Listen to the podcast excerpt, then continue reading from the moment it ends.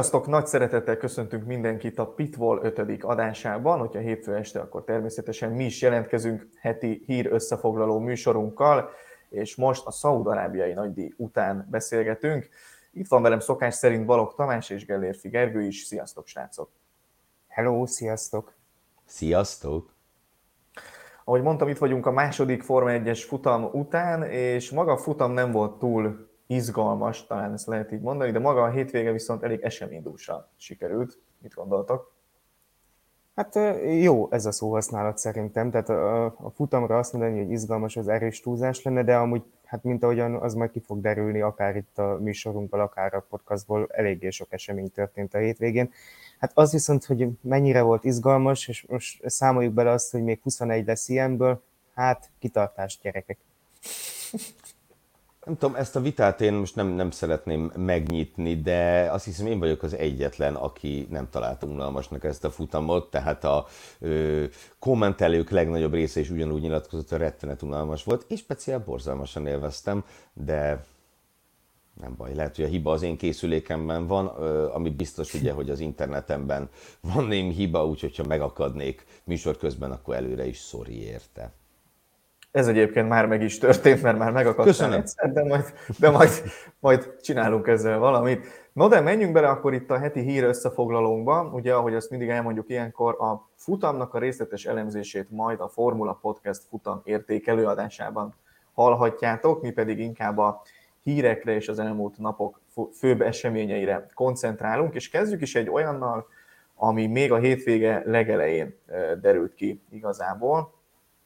Ugye Mészáros Sándor kollégánk ezt a hétvégét is a Forma 1-es pedokban töltötte, és még a csütörtöki napon szállította azt az információt, illetve ezt a fotót, ahol látszik, hogy Jerome D'Ambrosio már Mercedes szerelésben volt látható a pedokban. Ugye ő már az utóbbi hetekben azért egyszer-egyszer megmutatta magát a Mercedesnél, de nem jött róla semmiféle közlemény igazából, hogy ő ott mit csinál hát itt Sanyi cikke és főleg a fotója után azért a sajtótájékoztató már kapott ezzel kapcsolatban kérdést, eh, Totó Wolf is. Igen, ugye először a, a Bahreini teszten ö, láthattuk feltűnni D'Ambrosiót a Mercedesnél, vagy akkor figyeltünk fel rá nagyon sokan, és ugye már akkor felmerültek azok a szóbeszédek, hogy ő csatlakozni fog az istáló vezetéséhez. Mondhatni, ez is egy ilyen rosszul őrzött titok volt az F1-ben. Ugye itt attól intenék óva mindenkit, hogy, hogy lebecsülje D'Ambróziót annak kapcsán, hogy a Formula 1-ben versenyzőként hagyott nyoma az viszonylag mérsékelt volt. Ugye csapatvezetésben azért próbáltam szépen fogalmazni, de csapatvezetőként az elmúlt években viszont a Formula E-ben egészen egészen szép dolgokat tudott felmutatni, tapasztalatokat szerzett, együtt dolgozott Suzy Wolffal, aminek köszönhetően nyilván a képen látható úriemberrel is kialakult egyfajta kapcsolat, szóval, mm, ha így végig gondoljuk, akkor nem is annyira meglepő, hogy, hogy ő itt felbukkant. Igen, ugye hát a Venturinál volt csapatfőnök, vagy helyettes csapatfőnök először, és utána csapatfőnök, és a, az előző szezonban, ha jól tévedek, akkor második lett a csapata az összetetben a Mercedesnek a gyári alakulata mögött, úgyhogy tapasztalata és sikerei egyértelműen vannak ilyen csapatmenedzseri szinten, és ugye azután távozott ebből a pozícióból, hogy a Maserati az felvásárolt ezt a csapatot, és hát ugye alapvetően Wolf elmondása szerint a fiatal versenyzőknek a menedzselése lesz az egyik fő feladata, azt viszont egyelőre még nem, nem pedzegették, vagy hát a sajtó próbálta pedzegetni, de Wolf, az, Wolf kitérő választatott azzal kapcsolatban, hogy esetleg az ő utódja is lehetne majd a későbbiekben. Szerintem erről még azért korai beszélni. Mindenképpen korai egyébként, bár azért azt hozzá kell tenni, hogy a vezetőbeosztásba viszel valakit, vagy ilyen, ilyen fontos pozícióba teszel valakit, ott azért nem véletlenek ezek a, ezek a plegykák, vagy ezek a felmerülő kérdések, de ezt most még nem tudjuk, igazából továbbra sem közöltek arról semmi hivatalosat egyébként, tehát nem történt mondjuk sajtóközlemény arról, hogy na, ő jött, és ezt a pozíciót fogja betölteni, úgyhogy meglátjuk, hogy ez, ez merre fog fejlődni. Még egy rövid hír a hétvége kezdetéhez igazából, az úgynevezett roller ügy, ugye az FIA betiltotta azt, hogy bármilyen eszközzel járhassanak pályát a pilóták, csak most mindentől kezdve csak gyalogolni lehet igazából, és semmi más nem lehet használni. és hát erre többen is úgy reagáltak azért a pilóták közül, hogy na jó, akkor én ezt nem, tehát akkor itt, itt ezt befejeztük, és talán Sárdökler volt egyébként a leghangosabb, de azért többektől lehetett hallani, hogy hát ezt, ezt, ezt nem biztos, hogy örömmel vesszük. Bennem egy kérdés merült föl, hogy ennek ugyanúgy mi az értelme? Tehát egyszerűen, tehát a, még, a, még az ékszerügynél legalább ugye érezni azt, hogy ott azért van valami biztonsági megfontolás a dolog mögött. Ugye, hogy tényleg mit a filmből van, akkor hogyha tűz van, stb. De, de hogy itt konkrétan mit, mit zavart, vagy milyen tekintetben volt káros bármire nézve az, hogyha egy versenyző kerékpárral, vagy pedig rollerrel hajtotta végre a pályabejárását, én ezt nem, nem tudom átlátni. Hogy ennek egy, egyáltalán miért Tomikám, volt szüksége ne haragudj biztonsági aggályok itt is felmerülhetnek. Jusson eszembe Lance Stroll például kerékpározni veszélyes. Hát igen.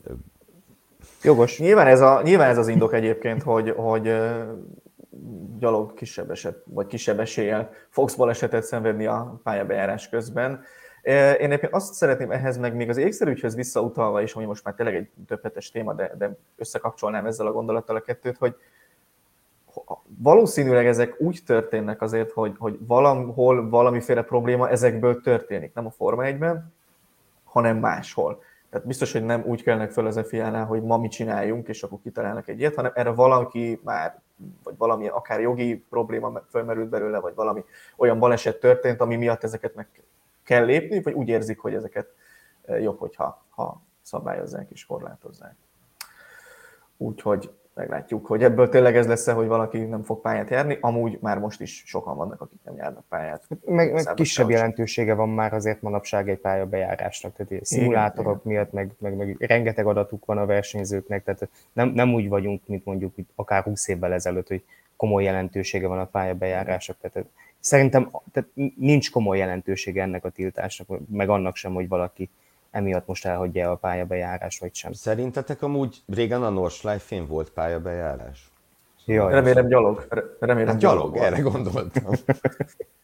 De például most is, hogyha belegondoltak egy spát végig gyalogolni, azért az lehet, hogy nem annyira az kellemes. De, de az hagyján, az, hogy 7 km, de egyáltalán ott az orvosféle emelkedőn fölmenni gyalog. Mondjuk ott kerékpárral is. Mondjuk ott kerékpárral is igen. Azt mondjuk nem irigyeljük egyáltalán azt, aki ebben, ebben belemegy. Na de kanyarodjunk rá most már a főbb témáink egyikére, mert azért több is van szerintem itt az elmúlt napokkal kapcsolatban.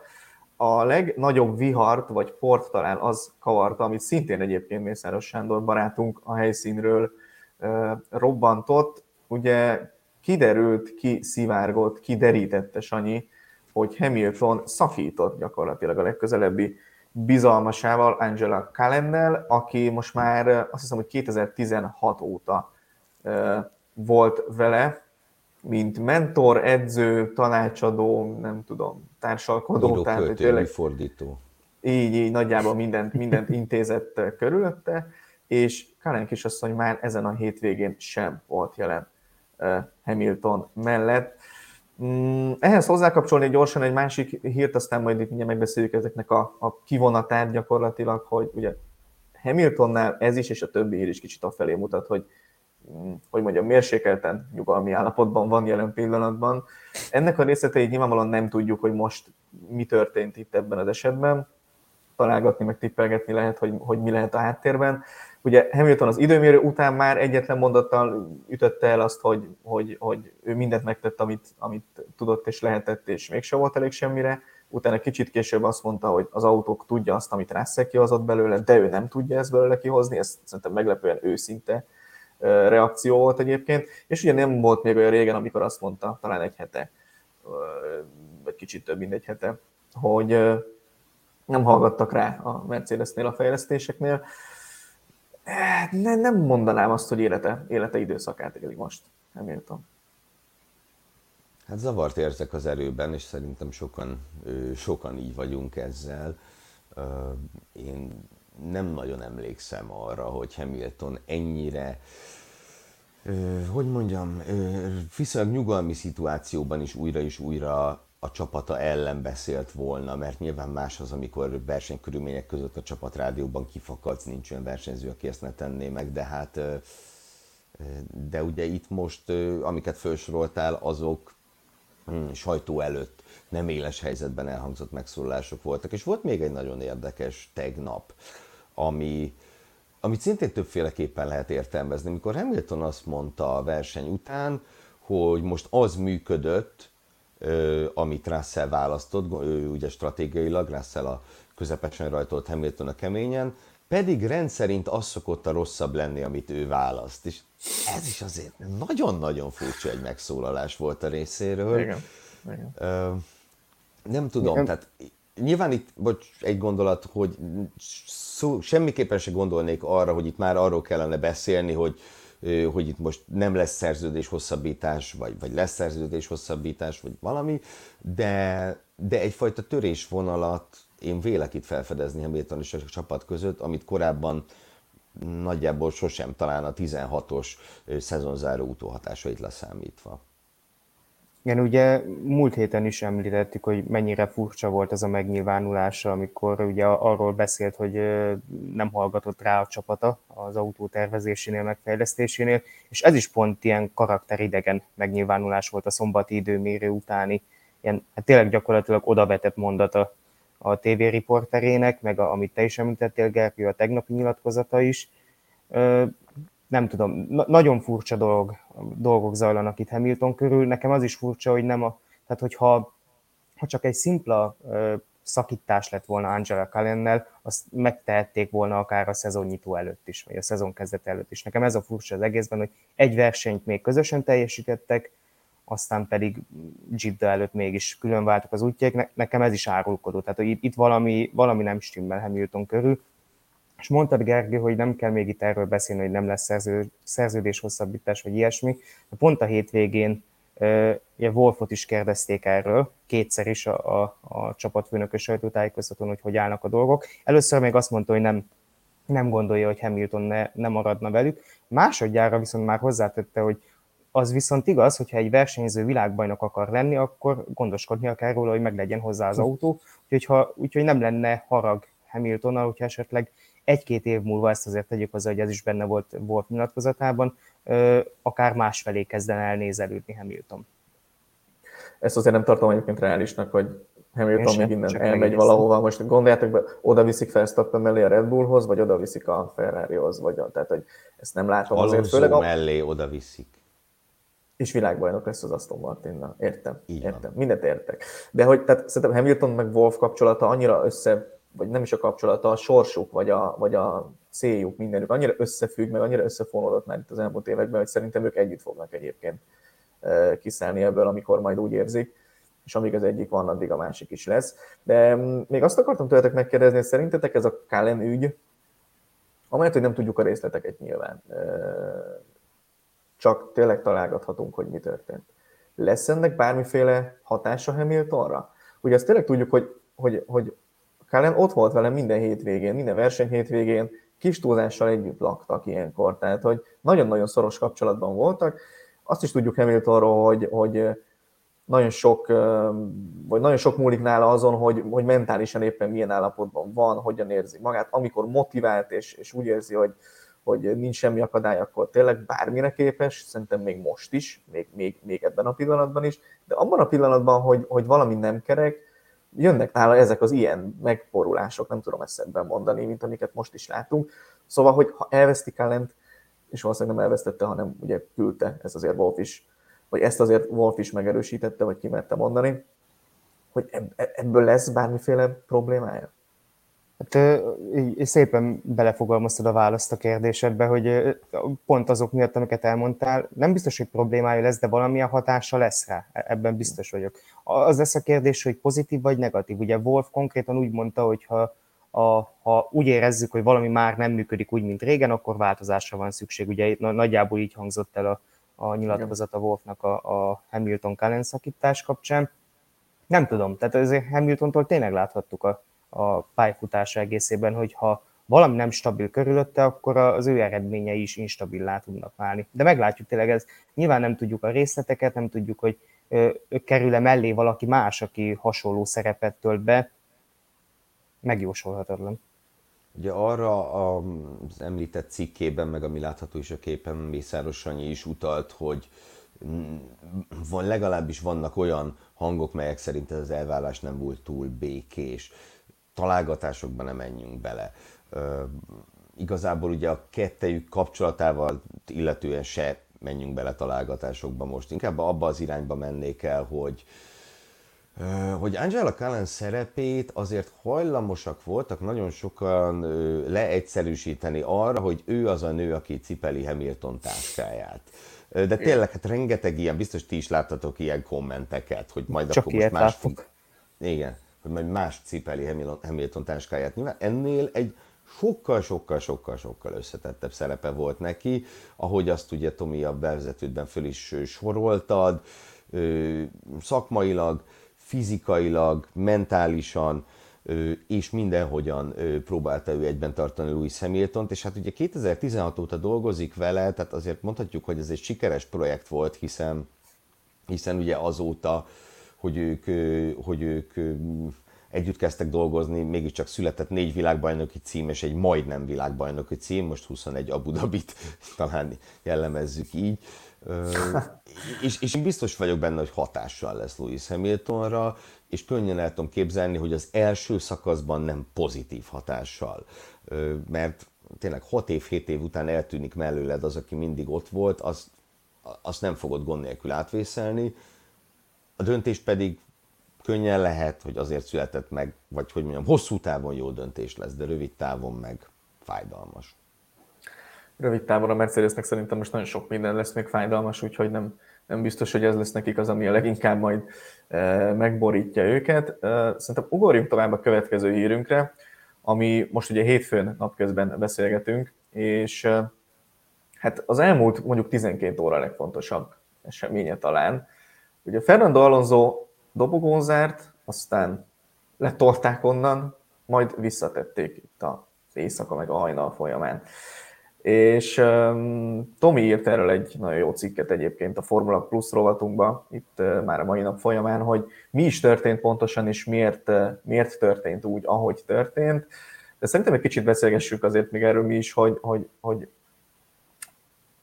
teljesen, hogy mondjam, felháborította az embereket az, hogy ez a döntés ez miért ekkor született meg, és miért így született meg, és mindenféle összeesküvés elméletek is elhangzottak, meg, meg leíródtak itt az elmúlt időszakban, úgyhogy bármit is lehet erről gondolni, de a lényeg az jelen pillanatban persze, hogy Alonso a dobogós, és megkapta az ezért járó pontokat. Bocsáss meg, hogy... Gobodis Tomi, azért emeltet ki, hogy hétfő délbe beszélgettünk, hogy most éppen Alonso a harmadik? Hát, e. Elszúrtad a poénomat, én is ezt akartam. Igen. Igen, tehát ugye szóval? most éppen a harmadik. Igen, tehát a, a, a, amit írtam, vagy amire utaltál cikket, az igazából az FIA dokumentumainak a, az értelmezéséből állt össze, hogy, hogy pontosan hogy is zajlott ez a döntési folyamat, meg miért húzódott el, miért csak a, a leintés után derült ki, ugye, hogy a rosszul letöltött időbüntetés miatt kap még egy időbüntetés, aztán hogy ezt miért vették vissza. És egyébként nagyjából elfogadható az, amit indoklásként leírtak. Tehát ez nyilván az, hogy később vették észre, mert ez nagyon fontos részlete volt az indoklásoknak, hogy eleinte a versenyirányítás úgy állapította meg, hogy jól töltötte le Alonso a büntetését, csak aztán az, az volt az utólagos, tehát az utolsó döntésnek az indoklásában, hogy az utolsó körben ö, ö, kaptak egy olyan ö, információt a, a, a távoli működési központ, azt hiszem így, így kell hivatalosan fordítani ezt, ami a, a szintén 21 Abu Dhabi után jött létre, ez gyakorlatilag a videó, videóbírónak felel meg a Forma 1 hogy ők, ők észlelték azt, hogy mégsem volt teljesen szabályos, ugye amiatt, hogy a, a hátsó emelő az hozzáért a, az autóhoz, és akkor még ugye azt gondolták, hogy ez szabálytalan, mert hogy a csapatokkal megállapodtak abban, hogy ha bárki bárhogyan hozzáér az autóhoz, akkor az már annak minősül, hogy dolgoztak az autón. Emiatt kapta Alonso a büntetést eredetileg, a másodikat, majd kiderült, hogy valójában ilyen megállapodás mégsem született. Ugye az Aston Martin mutatott videófelvételt az ilyen megbeszélésekről, hogy ott nem hangzott el ilyesmi, meg hét korábbi esetet is felvázoltak, ahol nem járt büntetés ilyesmiért, úgyhogy ezért kapta vissza Alonso harmadik helyet. Néhány érdekes részlet van csak ezzel kapcsolatban egyébként, hogy Ugye, ha az utolsó körben kapták a, a, a, a stewardok a, a jelentést, hogy itt valami lehet, hogy mégsem kóser, akkor a Mercedes, Mercedes és az Aston Martin miért kezdett el már körökkel korábban rádiózni erről? Ez nem teljesen áll össze nekem, hogy ők már ugye azért pár körrel hamarabb elkezdtek ott ugye russell is, meg Alonsoval is kommunikálni erről, meg hogy az a felvétel, ami alapján megbüntették, az miért nem állt, miért nem állt rendelkezésre az első megállapítás, amikor ugye azt gondolták, hogy szabályos volt a művelet. Szóval vannak itt még kérdőjelek, de úgy alapvetően rekonstruálni lehetett, hogy mi történt. Na most a számomra meg az volt érthetetlen ebben a rádiózásban, Russell és Alonso féle rádiózásban, hogy mind a Mercedes, mind az Aston részéről 5 másodpercről beszéltek. Maradj 5 másodpercen belül, autóz ki 5 másodpercet. Miközben két hete láttuk Bakreinben, hogy ez a szabálytalanság, ha megtörténik, az 10 másodpercet ér. Esteban Okonnál. Tehát ő, Igen. ezt részét én komolyan nem értettem. Az, amit amit ugye olvashattunk az FIA dokumentumaiban, és nem szeretlek én téged dicsérni, Tomi, de amit nagyon-nagyon jól összefoglaltál ebben a cikkben, úgyhogy tényleg ajánlom mindenkinek. Én nem szeretsz dicsérni. Ezt majd megbeszéljük adás után.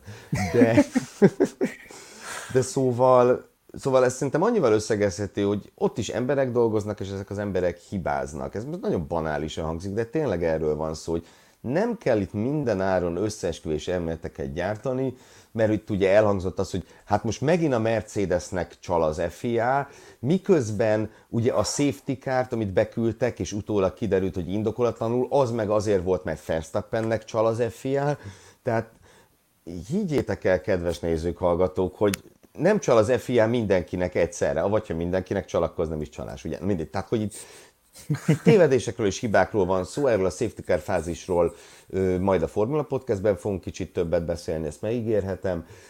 Itt pedig igen, hiba történt, amit szerencsére lehetett korrigálni, mert ugye vannak olyan fajta büntetések, amiket már nem lehet visszacsinálni, például, hogyha valaki letölt egy 5-10 másodperces büntetést, azt hogy csinálod vissza. Erre itt szerencsére volt mód, és azért mondom így, hogy szerencsére, mert Alonso ezt a dobogót borzalmasan megérdemelte, és egyébként le a kalappal Russell előtt is, aki akkor, amikor épp úgy tudta, hogy épp ő a harmadik, akkor azt, azt mondta, hogy túl szigorú a büntetés, és Alonso érdemelte meg a harmadik helyet.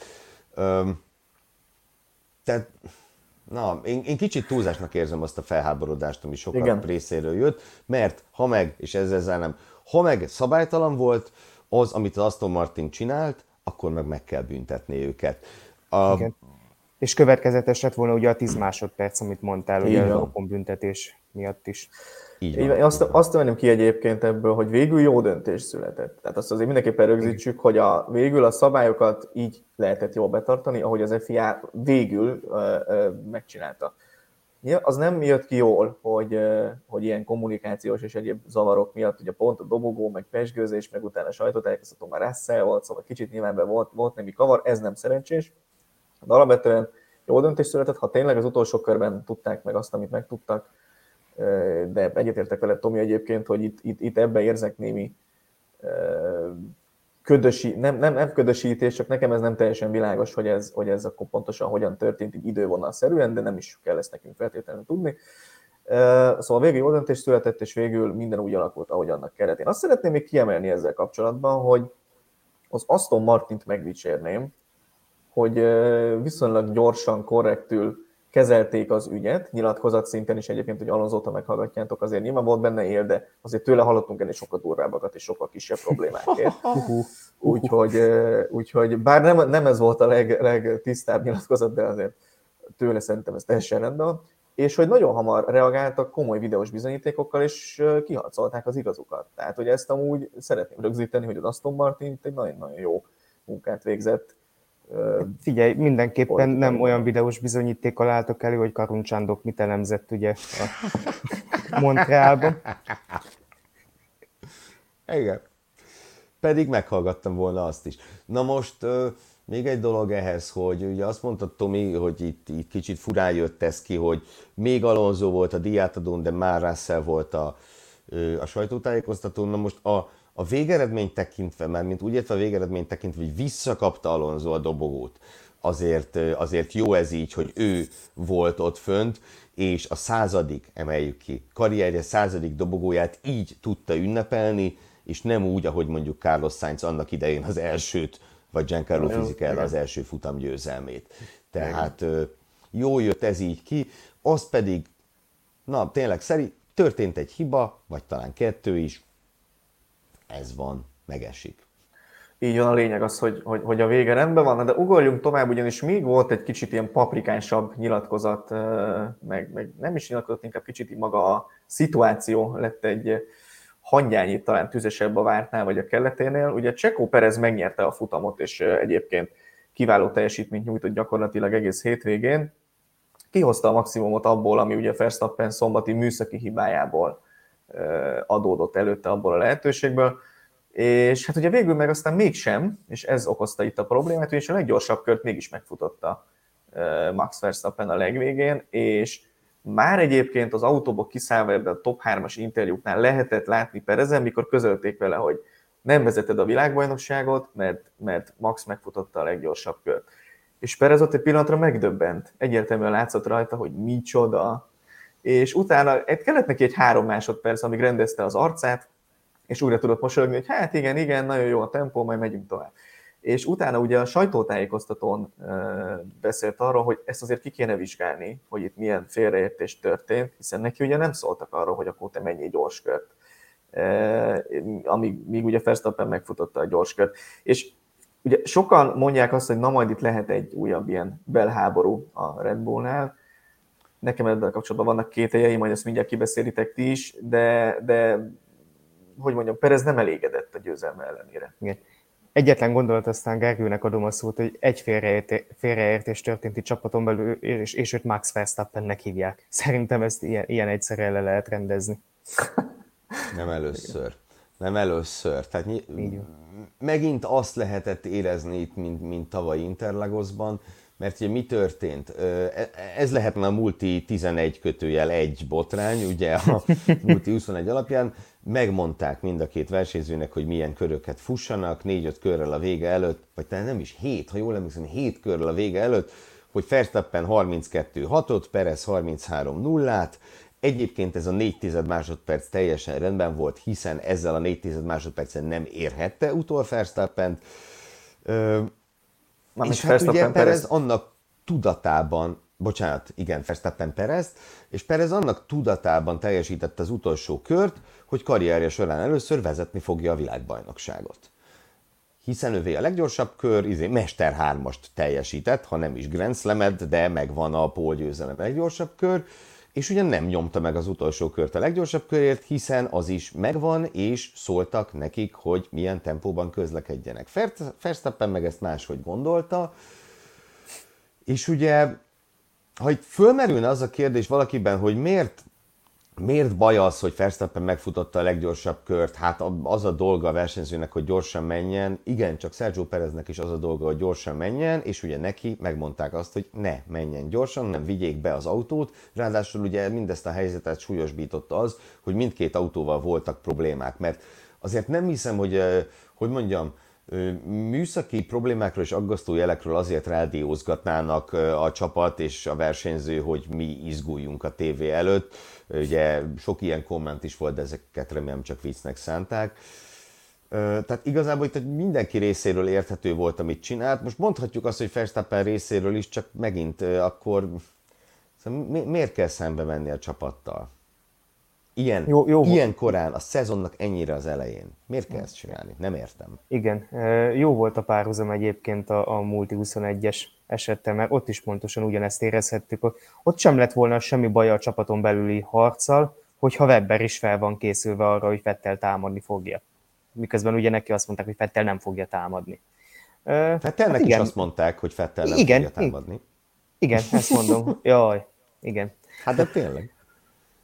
Szóval, hogy szerintem ez már tavaly Interlagosban is látszódott, hogy itt Verstappen nagyon-nagyon nehezen áll be a, a vagy ne, ne, nem, is, nem, is az, nem is az a jó kifejezés, hogy a csapat érdek mögé, hanem tehát a, a, a, a versenyzői egója az annál nagyobb, mint hogy ő ilyenekkel foglalkozon, hogy akkor most marad-e Pereznél a leggyorsabb kör, vagy sem. Tehát neki ez fontos volt, hogy egy pontot szerezzen, ami egyébként versenyzői szempontból teljesen érthető. Most miért Csak ne? képzeld el fordítva, Tomi, képzeld el fordítva. Verstappen vezet, nála van a leggyorsabb kör, és Perez a második helyen megfutja az utolsó körben. Abból mi lenne? Hát igen. Igen. Háború. Háború hát is elbeszélgetés. Na de ugye itt csak, az merült fel... Pont, még... hogy Perez nem futná meg szerintem. E- e- ez a kettejük között egyébként a különbség. Tehát szerintem Perez engedelmeskedne. Várjál, ezt akartam mondani, hogy eddig ezt gondolhattuk. És vajon uh-huh. mi mhm. lesz ezután? Lesz-e tényleges belháború itt a Red Bull pilóták között? Üm, ugye sokan ezt feszegetik itt már ez a futam óta, hogy akkor most itt elindul-e valami. Nyilván azért elsősorban, mert a Red Bull olyan messze van bárki mástól, hogy hát mással nem nagyon tudnak szerencsétlenek csatázni, mint egymással. Úgy tűnik legalábbis, de lesz ebből tényleges, tényleges probléma? A feszültség lehet, a probléma az, hogy szerintem Perez nem fogja tudni egy egész szezonon keresztül azt a teljesítményt hozni, ami ahhoz kell, hogy Verstappennel versenyben legyen egy, egy teljes idényen keresztül. Beszélgettük itt az adás előtt, hogy annó a Mercedesnél, amikor tényleg annyira domináltak, mint szerintem, tehát hasonló módon, mint most a Red Bull 2014 és 16 között, ott nagyon nagy volt a Mercedes felelősség abban, hogy engedték-e versenyezni a két versenyzőjüket, mert különben végképp unalomba fullasztották volna a Form 1 ezért volt szerintem még elviselhető a 14-es meg a 16-os szezon valamennyire. Na most az a probléma, hogy Sergio Perez én nem érzem Nico Rosbergnek. Én, én ezt valahogy nem látom magam előtt, hogy, hogy, hogy, hogy konstansan versenyre tudjon kelni Max Verstappennel. Hát nézzétek, én Perez legnagyobb tisztelői közé tartozom, de én is azt gondolom, hogy valószínűleg egy-egy verseny hétvégén, hátralévő 21 futamból háromszor, négyszer, ötször partiban tud lenni Verstappennel de ahhoz, hogy ő a világbajnoki címért harcba legyen, ahhoz olyan balszerencse sorozatnak kellene érnie Verstappent, hogy, hogy olyan nem fogja érni. A Red Bull másfelől megengedheti magának. Szerintem nyugodtan megengedheti magának, hogy hagyja a srácokat csatázni, legalábbis addig, amíg nem történik valami olyasmi, mint 16-ban Barcelonában, mert, mert itt tényleg a világon senki nem fenyegeti az ő VB címüket. Ugye George Russell két héttel ezelőtt nyilatkozatára visszautalhatunk, hogy oda lehet adni a Red Bullnak a VB címeket.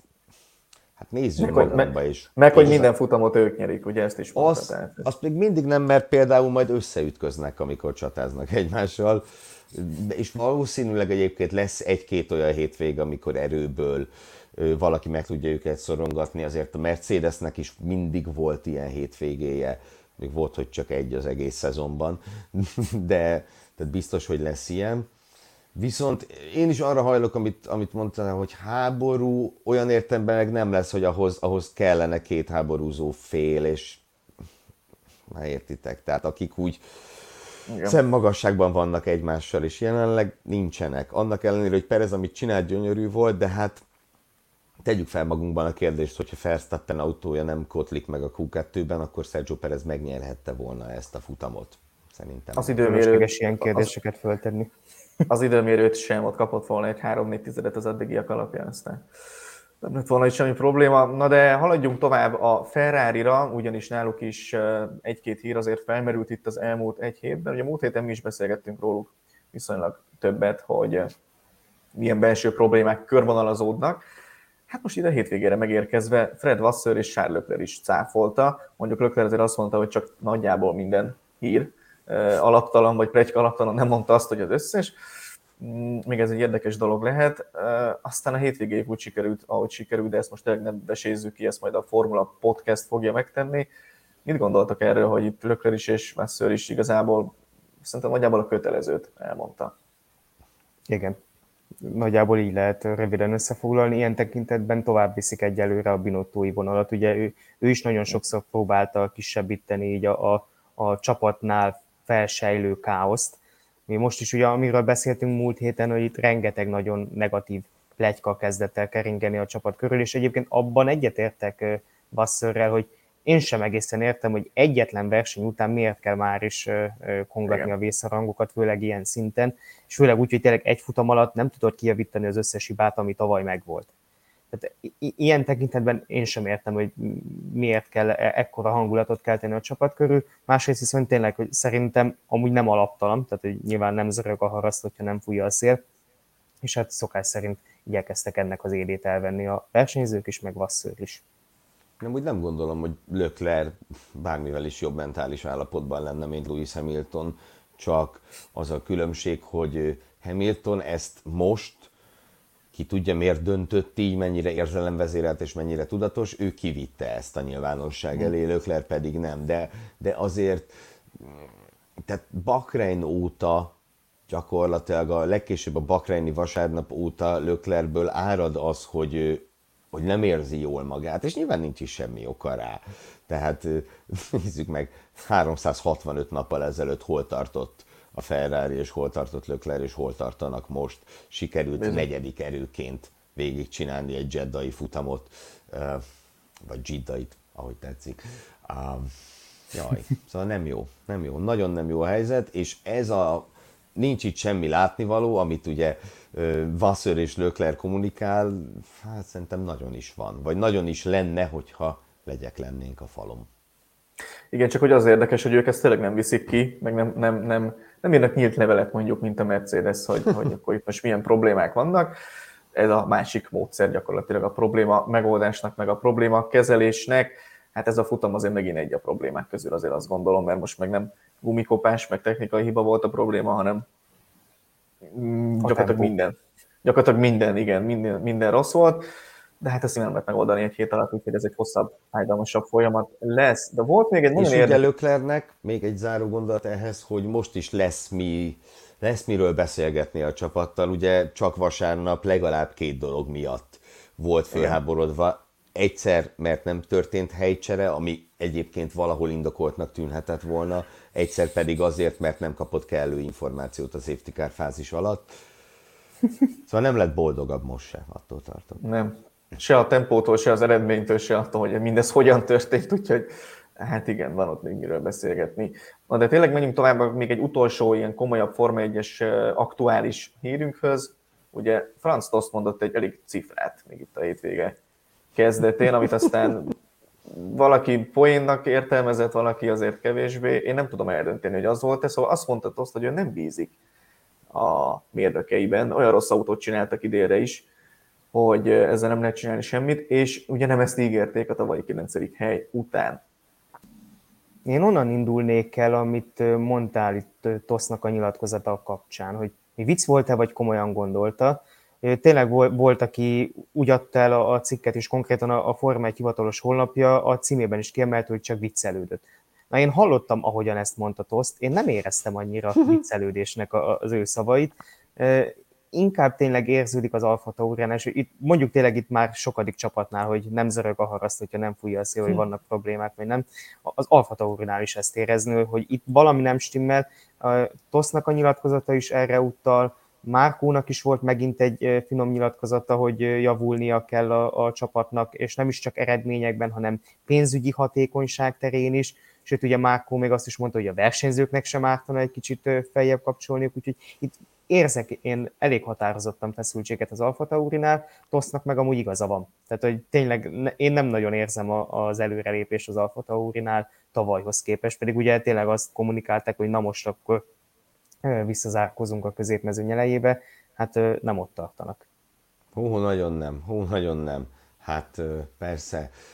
Ami Tosztot illeti, én csak erre reagálnék, hogy Mm, ez azért a passzív agressziónak egy klasszikus formája, amikor mondasz valami kőkeményet, majd hozzáteszed, hogy jaj, csak vicceltem, miközben nyilván azt a viccet, azt okkal követted el. Szerintem ez egy, ez egy Szóval szerintem igaza van, és meg tudom érteni. Attól függetlenül, hogy azon lehetne vitatkozni, és nem most tegyük meg szerintem, hogy ez mennyire profi dolog, és mennyire korrekt a csapatoddal szemben, de az a, ha már itt többször beszéltünk frusztrációról Hamilton és Lökler kapcsán, akkor szerintem Tost részéről is érthető, hogy honnan fakad, honnan jön egy ilyen megnyilvánulás, mert amit látunk 22 eleje óta, az szörnyű. Igen, az tény, hogy nem egy Totó féle hozzáállás volt ez a nyilatkozat, ugye tőle ilyet soha hát nem hallottunk. Nem. Az nem. Hát azért Toto Wolff is szokott mostanában olyanokat mondani, hogy ezt nagyon elrontottuk. Ez mondjuk igaz, igaz. Nem találtuk meg. Igen mondott ilyet, igen. Igen, úgyhogy meglátjuk, hogy Tosznál. Egyébként tőle ez teljesen szokatlan, tehát én nem, nem is értettem, hogy ez most tényleg elhangzott, vagy nem, aztán meghallgattam én is, és hát ez nem vicc volt. Én azért, ne én feledjük, azért... tiz, annak idején Scott Speeddel dulakodott, aztán azt nem tudjuk, hogy ki kezdte és ki folytatta, de voltak már érdekes dolgok körülötte. És ott kapcsolódik ehhez még egy történet, ami szintén az Alfa Tauri körüli, nem tudom, levegő forrongásnak az egyik, egyik ilyen meleg ágya, hogy ugye a Red Bull új felső vezetése ugyan azt kommunikálta, hogy nem fogja eladni a csapatot, és minden rendben van, de valamiért Oliver Minslav egész hétvégén itt volt, és Franz Tosztal elmélyült beszélgetéseket folytatott. Erről Mészáros Sándor barátunk is beszámolt nektek egy videós bejelentkezésben. Valami történik Fajenzában, üdvözlöm a Pitval című műsor nézőit. Az Alfa Tauri istálló háza táján úgy sejtjük, hogy valami történik, ugyanis itt Jeddában vasárnap reggel teljesen váratlanul belebotlottam Oliver Minszlávba, a Red Bull sportprogramjának teljhatalmú vezetőjébe, aki Dietrich Matesic halála után vette a kezébe a karmesteri pálcát, és bizony az osztrák sportvezető a nap teljes egészét az Alfa Tauri istálónál töltötte. Ami egy ilyen helyzetben gyanút kell, hogy ébreszten, hiszen hetek, hónapok óta arról szólnak a plegykák, hogy az anyacég talán értékesítheti a kisebbik istálót. Ami gyanút ébresztett bennem az az, hogy a reggeli órákat és gyakorlatilag a teljes napot Minszláv úr Franz Tosz csapatfőnökkel töltötte, elmélyült beszélgetéseket folytattak, különböző dokumentumokat forgattak, amit még egy, egy paparazzi fotón sikerült megörökíteni is. Úgyhogy izgatottan várjuk, hogy mi lehet az oka ennek a látogatásnak. Ugye Jeddah egy csodálatos helyszín, egyre közkedveltebb, így már a harmadik látogatás után egyre közkedveltebb a Formula 1-ben, de az azért nem jellemző, hogy a legnagyobb vezetők ide látogassanak. Minszláf úr látogatásának nagy valószínűség szerint üzenete van, különösen annak fényében, hogy a 2023-as szezont az Alfa Tauri egyáltalán nem úgy kezdte, ahogyan arra, ahogyan azt elvárták tőlük a, a felsőbb vezetők. Egyelőre ennyit innen, Nézzétek a Pitval című műsort, üdvözöllek benneteket, sziasztok! Meglátjuk, hogy mi fog ebből még eh, kisülni. Még egy eh, ilyen csapatfőnöki eh, érdekesség, ugye Günther Steinerrel kapcsolatban. Hát ugye Ralf Schumacherrel itt az elmúlt hetekben most már ilyen, ilyen mind, a, mind az a levelezéses sakparti körülbelül, amiket szoktak így folytatni, hogy pár, napig így ülünk a válaszon, megírjuk, elküldjük, feladjuk, és akkor majd megnézzük, hogy mit lép rá a másik. Kb. Ezt, ezt, ezt folytatja most Ralf Schumacher és és Günther Steiner, itt ugye mind a ketten mondtak cifrákat megint itt az elmúlt héten, Ralf Schumacher most éppen ugye azt mondta, hogy hát tény, hogy Mick Schumacher lassú volt tavaly, és sokat is hibázott, mondjuk szerintem itt vége is lehetne a gondolatnak. Tehát itt mindent kezdve, hogy lassú volt és sokat hibázott, akkor még akkor mit szeretnél. De ő még azt hozzátette azt is, hogy Hülkenberg igazolását is megérti, tehát akkor itt tényleg már minden, minden rendben van, de hát azért nem így kellett volna bánni a fiatal Mick Schumacherre, mint ahogy Steiner tette. Hát oké, okay, és akkor Steiner pedig azt mondta, hogy Schumachernek volt két éve bizonyítani, ez nem igazán sikerült, úgyhogy ez van, és egy Schumacherrel egyezkedni mindig nehéz. Ez azért egy nagyon érdekes kiszólás volt szerintem. Úgyhogy most itt tart a dolog, nem tudom, ki fogja a következő levelet majd feladni a következő lépéssel ebben a sok partiban, de izgatottan várom, hogy mi fog ebből kisülni. Nézd, én biztos vagyok benne, hogy Steiner itt nem Michael Schumacherre gondoltam, ez kimondottan Ralf Schumachernek szólt. Ralf Schumacherről azért egyszer majd sokára ez az egész Mick eh, Schumacher eh, és az ő érdekköre és a ház kapcsolata szerintem egy, egy nagyon komoly feldolgozást megérne.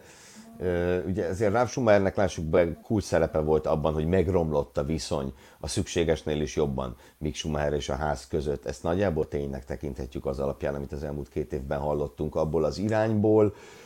Um, én, én most megint nem értek egyet Ralf Schumacherrel, azt is megmondom, hogy miért, mert ja, valóban Steiner kemény szavakat használt még Schumacherrel kapcsolatban, de nézzük meg, hogy a, a Grozan Magnussen párosról hogy beszélt előtte. Uh-huh. Tehát nem, nem PC-zte ki magának Mick Schumacher, tehát elképesztő dolgokat mondott róluk is, sőt, hát őket ugye többek között úgy terrorizálta, hogy az akkori tartalékpilótát Fittipaldit minden hétvégén ö, versenyzői overában és az ülésbetéttel együtt rendelte oda a boxba, jelezvén, hogy bármikor beülhet helyette, tehát Ugye Ralf Schumer azt mondta, hogy... ilyen. Ő ilyen. És azt mondta, hogy egy, ilyen, egy fiatal versenyzővel nem szabadna így beszélni, és bocsánat, de ezzel meg nem tudok egyetérteni. Tehát Formula 4-ben járnánk, azt mondanám, igaza van. De Persze. A, a Formula 1-ben versenyez, az számomra definíció szerint egy felnőtt ember. Bocsánat. Így van. Tehát, így hogy van. Ne, ne legyen már szempont az, hogy hány éves, hogy, hogy ő csak 21 éves, vele ne beszéljünk így, a 33 éves Perezzel már lehet így beszélni, vagy mire gondolt itt, azt se feltétlen értem. Minden esetre én azt nem bánom, hogy legalább közelednek az álláspontok, mert mm, bár nagyon szórakoztató, hogy üzengetnek egymásnak, de azt látom, hogy egyikük megítélésének se tesz jót, ami zajlik kettejük között. Bár talán Stender megítélése a jobb egyelőre, vagy eddig az volt, de most ezekben a vitákban az... Kit kérdezel? Hát kérdezd meg igen. szurkolóit. Mondjuk valószínűleg nem. Ja, igen. Ja. Jó, hát meglátjuk, hogy ebben mi fog még kisülni. Így műsorunk végéhez közeledve még két fontos hétvégi eseményről ejtsünk szót. Egyrészt volt VRC, másrészt ugye VEC futam is. Kezdjük talán a VRC-vel, ugye Mexikóban rendezték a Rally VB-nek a harmadik futamát, az első murvás futamot, és hát Sebastian Ogier jött, látott, győzött, így megint, tehát eddig a három futamból azt az egyet nem nyerte meg, ami nem állt rajthoz, mert hogy ő ugye már visszavonult, és részprogramot teljesít idén is a VRC-ben. Nyilván ennek is köszönhető a sikere részben, tehát a kedvező rajtpozícióban volt, amiatt, hogy kevesebb pontja volt ugye a legutóbbi kiadott futam miatt. Igazából az első nap során még Eszapeka Lappi tudott csatázni vele, illetve vezette is a futamot, csak ez történt vele. Tehát, hogy így kiborított egy villanyoszlopot. Igen, amúgy nekik hál' Istennek nem lett semmi vajuk, de úgy kiborított a villanyoszlopot, hogy az rögtön ki is gyulladott az autó, és ott, ott, ott, ott, azért, ott azért kaland, és mm. ugye ő lejött, a, ne, hát nem jött le, idáig jutott a pályán, majd a mögötte levők nyilván ott megálltak mögötte, mert hogy nem tudtak tovább menni, hiszen hát, amit láttok a képet, ez foglalta el az utat, és sajnos nem csak ezt a szakaszt kellett törölni, hanem ugye még egyszer átmentek volna ezen a pályán délután, és hát azt is törölni kellett a programból, mert hát itt nem lehetett tova haladni, hogy ilyen szép kifejezéssel utaljak arra, hogy mi is történt. És ugye Ozsié innentől egyedül maradt az élen, mindenféle gond nélkül megnyerte a versenyt, majd a Power Stage-et is, egyébként amellett, hogy a jó rajtpozíció segített, ez egy brutális erődemonstráció volt Ozsiétől, azért ezt is had, tegyük. Tomi, hadd kérdezzek valamit tőled, Igen? mert csak fél szemmel követtem ezt a, ezt a VRC futamot. Én, mint egy Ford Focus büszke tulajdonosa, hát amit láttam, az nagyon-nagyon nem tetszett. Mi történt a Fordokkal? A világbajnokságot vezető Oit alatt az első szakasz első felében állt meg az autó, illetve nem állt meg az autó, a turbó ment tönkre, ami nem mehetne tönkre, azért ezt is szögezzük. Tehát ennek előírt versenykilométerre van, nincs ilyen, hogy csak úgy véletlenül tönkre megy. Majd a két másik pilóta azon a szakaszon ilyen kb. két-három perc különbségekkel összetörték az autót, mind, mind, mind a ketten. Tehát a Ford gyakorlatilag az első éles gyorsasági közepén búcsúzhatott volna ettől a versenytől. Tanak viszont nagyon-nagyon sok mindent megmentett még később ebből a futamból. Turbo nélkül végigurult három gyorsaságit, majd onnan úgy összeszedte magát, hogy végül kilencedik lett, amiért kapott két pontot, majd a Power Stage-en meg második, amiért még négyet, tehát azért a semminél jelentősen több pontot tudott gyűjteni. A második helyet egyébként 4 tized másodperc döntött el Thierry Neuville és Elvin Evans között, ezt a Neuville a legvégén tudta megfordítani. Úgyhogy Ozsié most vezeti a VB-t, és hát igen, ilyen balesetekben azért nem volt hiány, mint amit látunk a képen. Tehát Ozsié vezeti a VB-t, és mögötte nagyon-nagyon szorosan ott vannak még négyen, úgyhogy bármi történhet. Ozsié a következő futamon majd nem fog rajthoz állni a horvát rallin, úgyhogy ott majd megint lesz esélyük a többieknek is futamot nyerni. És akkor, és akkor menjünk tovább a VEC-re, ahol meg ugye elkezdődött a szezon, és hát itt is volt egy kicsit ilyen felajzott állapot szerintem az időmérő után, mint ahogy a Forma 1-ben is kicsit talán ott volt nagyobb az érdeklődés, aztán a futamon meg egy ilyen, ja, nagyjából. Hát a Ferrari egyébként nyomokban tartalmazott Forma 1-es dolgokat, tehát időmérőn nagyon gyors volt, utána jött egy érdekes taktikai húzás, úgyhogy igen. De dobogó lett belőle, ezt azért tegyük hozzá, két Toyota mögött. Legalább dobogó. Dobogó lett belőle, és ez tök jó. Tehát nem, nem a Ferrari miatt, hanem egyáltalán azért, mert ez a nagy várakozás, ami megelőzte a Ferrari-nak az Endurance világbajnokságba való beszállását, legalábbis a csúcs kategóriába való újonnan beszállását, az nem volt teljesen alaptalan. Láthattuk a Peugeot tavaly. Megérkezett a Peugeot, vártuk, mint a messiást, és hát szörnyű most még szörnyűbb, mint tavaly volt egyelőre, tehát na, hagyjuk is őket talán. A Ferrari, igen, ahogy mondta Tomi, voltak bajok, az a stratégiai húzás az, az nehezen volt értelmezhető. Nyilván bejöhetett volna, de azért mégiscsak azt mondhatjuk, hogy nehezen volt értelmezhető, de a verseny egészét látva nem azon múlott, hogy kikaptak a Toyotától, de az mindenképpen biztató a jövőre nézve, és a világbajnokság izgalmait nézve, hogy egy körön a Ferrari versenybe tudott szállni a Toyotával, meg is tudták verni őket azonnal. Tavaly is volt Polban az Alpin meg a Glickenhaus is, de az egy nagyon igazságtalan teljesítménykiegyenlítő rendszernek volt az eredménye. Most is van hasonló, de talán kevésbé igazságtalan. A teljesítménykiegyenlítő rendszerekkel kapcsolatban egyébként egy évelei podcastünket ajánlom a kedves nézők figyelmébe, ahol ebben a hármasban beszélgettünk arról, hogy miért létezik ilyen egyáltalán, és jó ez nekünk.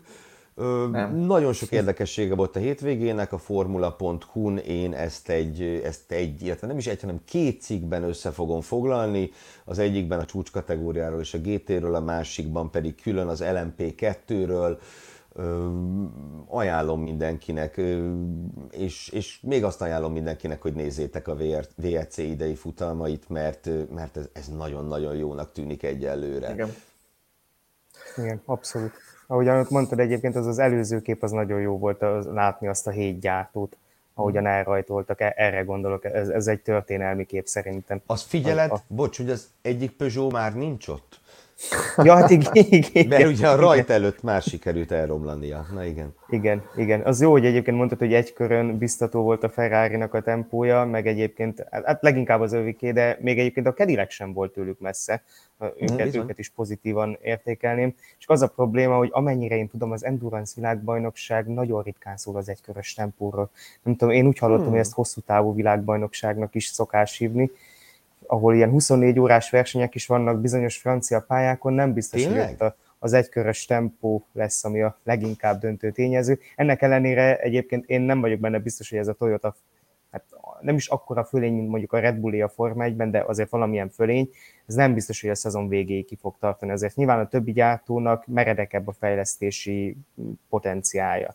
Tehát azért még akár Le Manig simán lehet, hogy odaér a Ferrari közel a Hogyne. Toyotához, közelebb a Toyotához. Hogyne. Azért nagyon, nagy, nagyon nagy erőnyből indul azért a Toyota, itt az elmúlt éveket is nézve azért a Ferrari-nak méről kell ezt, ezt fölépítenie, úgyhogy tényleg nem, nem Red Bulli dominancia, de azért szerintem lesz dominancia. Én és még... hát ez valahol, valahol egyébként nem is baj, bocsánat, akartam, hogy, hogy oké, okay, van dominancia, de legalább van, van, van a mezőny ebben a csúcs kategóriában, és ez nekem már önmagában egy olyan dolog, hogy érdemes nézni. Persze, hát gondoljatok be, tavaly előtt Hypercarral egy nagy autógyár ment, a Toyota. Ugye ott volt mellette a Glickenhaus, mint mikrogyártó, és ott volt az úgynevezett Alpin, ami igazából se Hypercar, se Alpin nem volt. Ugye ahhoz képest azért most itt van most már a Peugeot, de minek, reméljük majd azért följavulnak, itt a Ferrari, itt a Cadillac, itt a Porsche, és jövőre még jönnek a többiek. A GT kapcsán meg én egy autót szeretnék kiemelni a képen, ott jobb alul látható autót, ez az Iron Dames-nek a, a versenygépe, ez az az egység, amelyet három hölgyversenyző vezet, akik évek óta nagyon szép dolgokat produkálnak az Endurance-ban, de most szerintem nagyon sokakat megleptek azzal, hogy az időmérőt is megnyerték, és, és vezették is a versenyt, és harcban is voltak a, a GT kategória győzelméért, amíg egy vezetői hiba ezt hát tönkre nem tette a versenyüket. Szerintem abszolút várakozáson felül szerepeltek ők így pedig aztán a képen mögöttük haladó sárga autó a mezőny egyetlen korvettje győzött, a GTE kategória ugye utolsó szezonját futja, és hát hasonló izgalmakra számíthatunk ott is, mint, mint az elmúlt években.